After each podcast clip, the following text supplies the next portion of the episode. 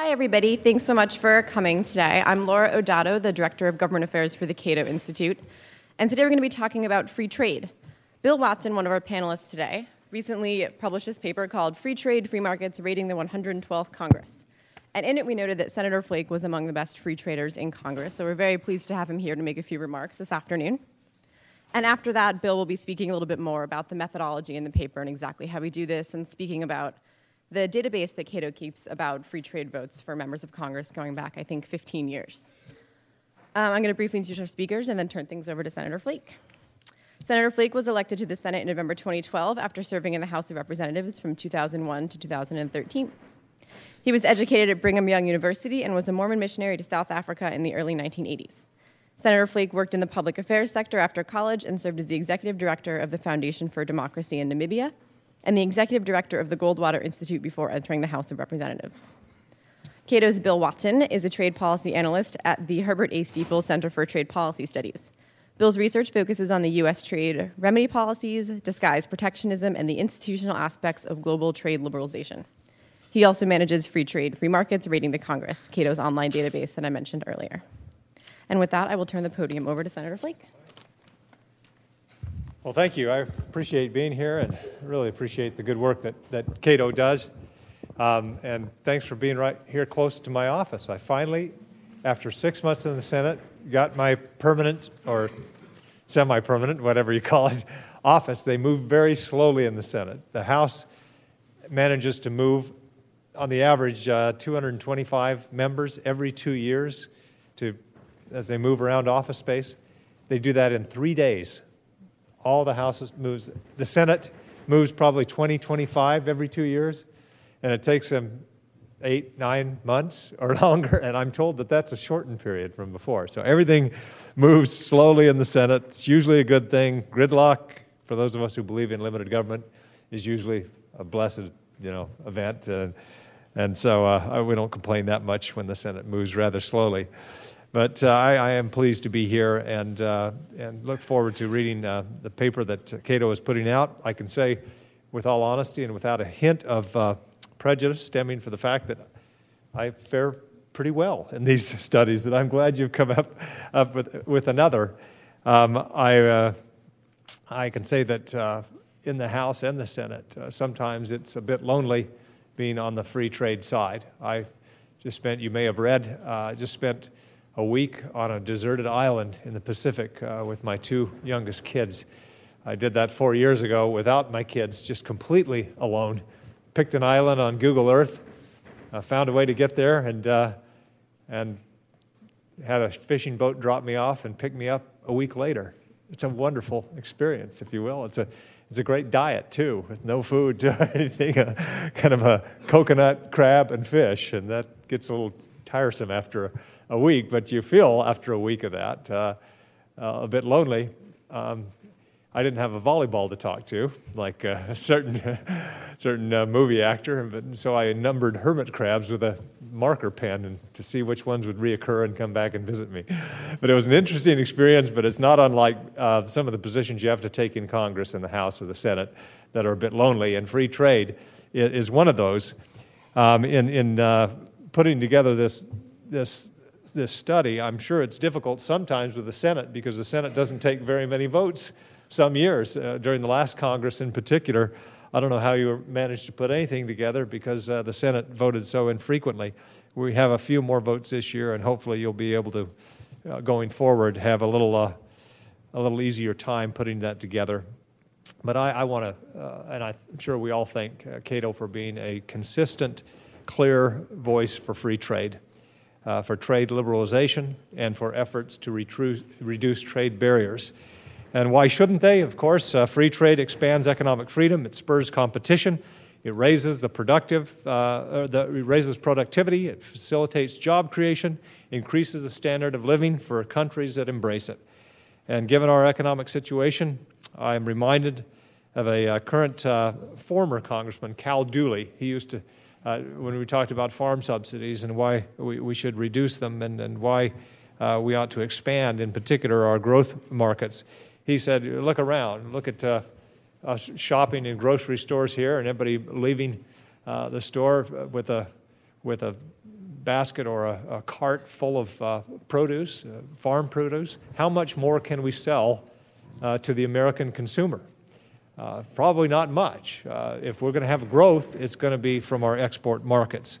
And, uh, and it's been good for us. agricultural exports hit a record $145 billion last year. they remain a vibrant, bright spot in a rather bleak economic picture. Um, but we're kidding ourselves if uh, we think that all members have to do is to cast the right vote for a free trade agreement. That's important.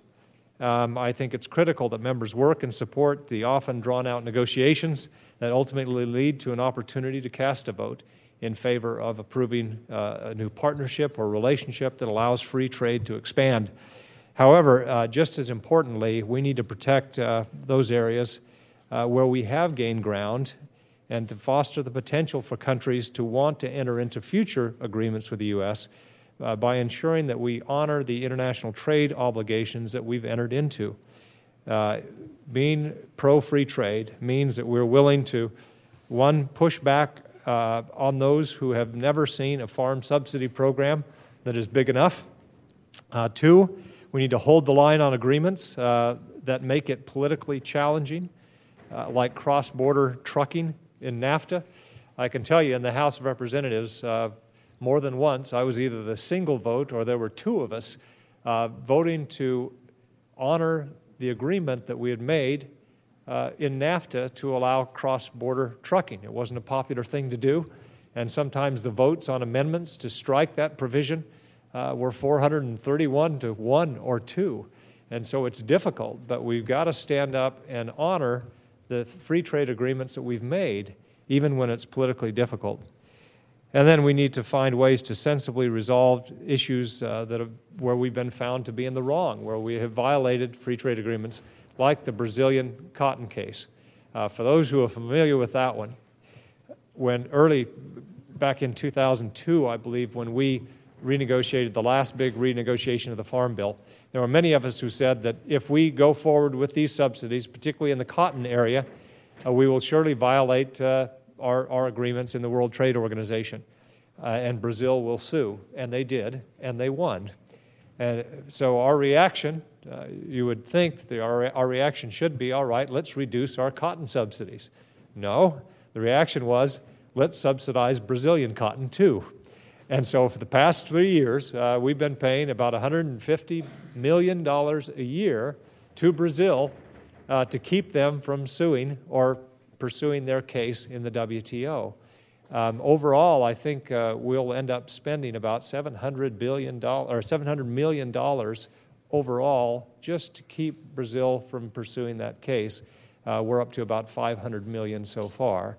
If, if, if that doesn't just uh, you know, speak volumes about the problems with our subsidies, particularly our farm subsidies, uh, then nothing will. I, I, was thinking the other day of those uh, old cotton commercials uh, with Aaron Neville singing, you know, the touch, the feel, the fabric of our lives. I won't try to do it, but I thought, you know, if I hear that in Portuguese, I'm really going to lose it here. But, uh, we, we, we just got to get away from, from these self defeating uh, subsidies.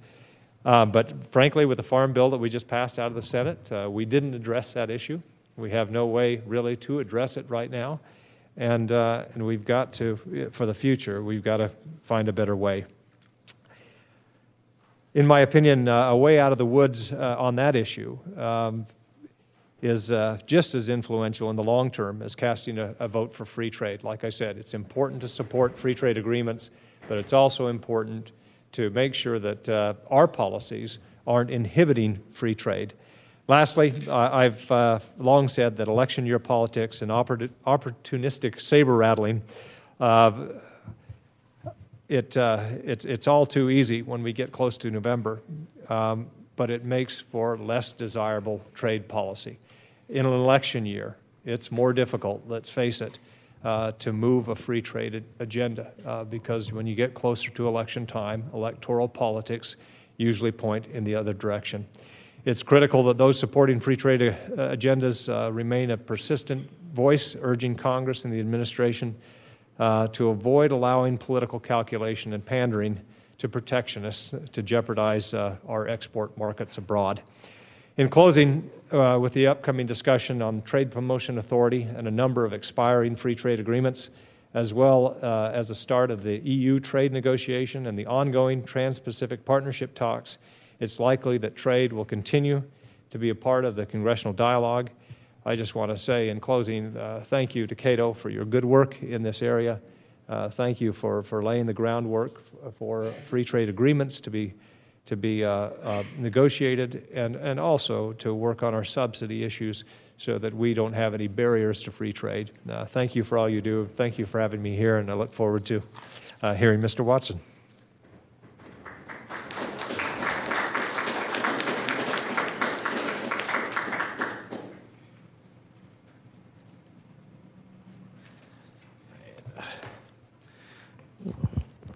Uh, thank you, and, and thank you uh, to Senator Flake for the work that you do. Uh, it is um, the people in Congress uh, that have the courage to, to vote the right way and vote principles sometimes when it's difficult that uh, really make uh, my job worth doing. Um, I think that um, you know, Senator Flake really did a very good job of making the what I would call the economic case for free trade. That um, that when we do not interfere in markets, we see more growth, we see more jobs, uh, we see an increased quality of life. But there is also what I think uh, sometimes gets left out, and that is the moral case for free trade. That uh, when you interfere with the market, you pick winners and losers. You pick winners who don't deserve to win and losers who don't deserve to lose. And this happens every single time. And the mentality of a free trader is somebody who recognizes that there is not some other goal which trumps the, the wrongness of, of engaging in these kinds of unjust interferences. The, um, unfortunately, while uh, free traders can think of trade on a, on a spectrum, uh, just um, with protectionism on one end and free trade on the other, that any kind of interference in the market is, is problematic. A lot of other people just don't see trade policy that way. And we find that when you want to evaluate how members of Congress approach trade policy, it makes a lot of sense to distinguish between barriers and subsidies. And unfortunately, there are a lot of people in Congress who are opposed to barriers. They see that as an impediment to free trade, but are quite willing to subsidize. Um, so, what we have done at Cato is develop a two dimensional matrix as a way to gauge trade policy. Now, you may have it in front of you. Um, so, we end up with a square, and there are four corners. And in one corner is free traders. There's people who oppose subsidies and oppose barriers. And in the opposite corner, we have what we call interventionists, uh, people who want to make sure that uh, we, we spend a lot of money trying to get things out of the country and that we don't ever benefit from bringing anything in. Um, but uh, there are two other categories uh, for people that see the, see the issue a little bit differently. Um, fortunately, there aren't a whole lot of isolationists in Congress these days.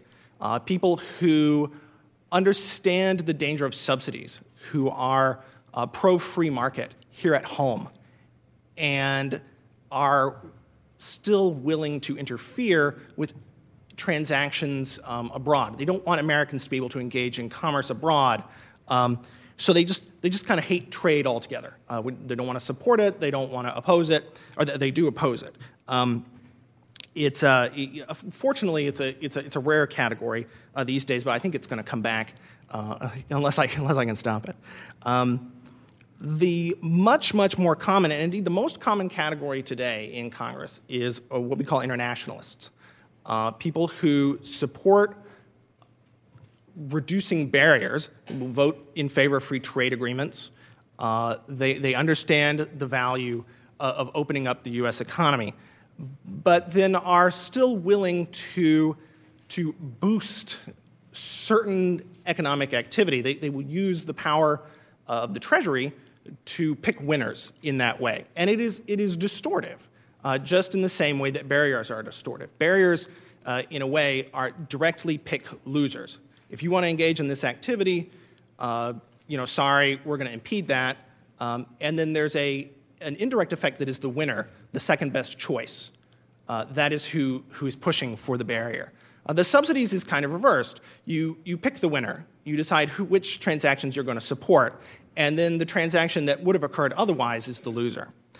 Um, the, um, let's, uh, let me talk a little bit about what votes occurred in the 112th Congress, what opportunities there were for free traders um, to, to improve our lot, uh, and, and, what kind of temptations there were. Um, really quickly, uh, there were there three free trade agreements that the 112th Congress voted on. Uh, these are good. They reduce trade barriers. Um, they do it in a, an imperfect way. It's a little. Um, I, would love to see us lower barriers without without going through all this mess. Uh, but I, I, I, think it's a it's a great policy tool. Uh, I, I, hope we see more of it. Um, Unfortunately, uh, the free trade agreements that were passed by the 112th Congress were actually signed in 2006, and it took, uh, it took about five years uh, just to get them to the floor. Um, there were, um, as uh, Senator Flake mentioned, it was an election year, and so there were some votes against China. Uh, there was a lot of talk about the, the, Chinese economic menace and what we're going to do about it. And so, thankfully, there, there actually wasn't as much movement as there could have been, but there was a vote in the Senate um, to uh, impose tariffs on goods from China uh, in the hopes that it would cause China to change its monetary policy. Um, China's monetary policy is bad for the people of China. Uh, imposing tariffs on imports is bad for the people of the United States. Uh, it's kind of a lose lose there if you, if you go about it that way. Um, there was a, uh, a vote uh, to extend permanent normal trade relations to Russia because Russia joined the WTO. Uh, this was an easy one. It passed with flying colors. For some reason, it took Congress, uh, I think because it was an election year, um, all year to do it. Uh, they had a long time to see it coming, and then it passed in the lame duck 92 to 4 in the Senate. Um, Congress voted to extend the uh, uh, charter of the Exim Bank. the Exim Bank is a, a, wonderful example of how subsidies work. it's a, it's a subsidized finance uh, where the public takes all of the risk and the private parties get all the gain. The, um, does an excellent job of picking winners and losers. Uh, interestingly enough, one of the uh, main opponents of the Exim Bank this time around was Delta Airlines uh, because uh, Exim subsidizes financing for foreign airlines to buy planes from Boeing. Uh, so that makes it harder for Delta to buy planes from Boeing at a competitive rate. Um, and of course, there were there was the Farm Bill uh, last year in the Senate. And, and, and again this year. So we're, we're, we have already seen a repeat of that this year with votes on the sugar program uh, and then votes on the Farm Bill at large, which uh, contain other, other wonderful programs like, like the cotton subsidies. Uh, if you ever wonder where your tax dollars go to, uh, how much money you pay in taxes and where does it go, uh, you know, how many people's taxes does it take to send $157 million to Brazil? The, um, it's kind of impressive. So let me, let me get to what I think is the best part, and that is where we get to name names. Um, I don't think that, uh, luckily, in the 112th Congress, being a free trader uh, was not as lonely as being on a desert island. Uh, there were um, actually 19 free traders in the Senate uh, and 85 in the House. Now, to be fair, the House of Representatives only had one subsidy vote. Uh, so if you voted the right way on subsidies, uh, you, you, you, ended up you know, being pushed into the free trader category. Um, I, I want to give all those people credit, but, um, but I think some of them would have, would have slipped off uh, if the Farm Bill had come around. Um, but uh, let, me, let me go ahead and, and just list off from last, from last term the senators, the 19 senators who were free traders. They are um, Kelly Ayotte, John Boozman, Tom Coburn, Bob Corker, John Cornyn, Jim DeMint, Lindsey Graham, Chuck Grassley, Orrin Hatch, Dean Heller, Jim Inhofe, Mike Lee, John McCain, Mitch McConnell, Rand Paul, Rob Portman, Jeff Sessions, and Pat Toomey. and 11 of those 19 uh, voted for the free trade position every single time, uh, which is um, just very exciting. Now, in the other categories, I think it's worth pointing out that while there were 19 free traders in the Senate, there were, let me get the numbers exactly right, there were 29 internationalists, seven interventionists, and two isolationists. Um, the, um, interestingly, the two isolationists in the Senate were um, Jack Reed and Sheldon Whitehouse from Rhode Island, um, who um, they, they get the isolationist distinction for uh, being from Rhode Island. They voted against the Farm Bill. Uh, so, they, um, so they opposed subsidies, um, and they, uh, they supported all the barriers because they didn't vote for the free trade agreements. Uh, in the House, there was one isolationist uh, last term. It was Walter Jones from North Carolina. Um, and he, he is part of a, a, tradition that is, that is uh, still sitting around. There used to be more Republican congressmen um, back in the day uh, who were just, just weary of foreign engagement. Uh, and they were, they were free market savvy. They understood uh, the, the, that subsidies were distorted, but they, they were just very concerned about any kind of international trade. So uh, luckily, these people are, are on their way out. Um, the, um, I'd like to take just one minute to talk about the internationalist category. It, it is very is very popular. It is it is where the Congress is going in terms of successful votes. Uh, it's, it's, those are the policies that are being passed. Uh, free trade agreements, they, they open up borders, but they're uh, reciprocal right? So we want to open up borders abroad too. That, that ma- matches with the free trade position, right? but it is not necessarily the number one free trade policy. Uh, the free traders are, are okay with unilateral liberalization because barriers to trade are bad. They're bad. Um, there isn't a good reason to have them. Uh, so, so we're seeing free trade agreements. This is good, uh, but we're also seeing lots of subsidies. So the Farm Bill is coming up. Uh, Exim Bank, um, there, there, was, there was no subsidy that didn't pass uh, through Congress this time. Um, it is a bipartisan category. Uh, it is, it is um, something that you see Republicans and Democrats doing together. Uh, so um, let, me, uh, let me end on that note, and uh, we can maybe take some questions. Thank you.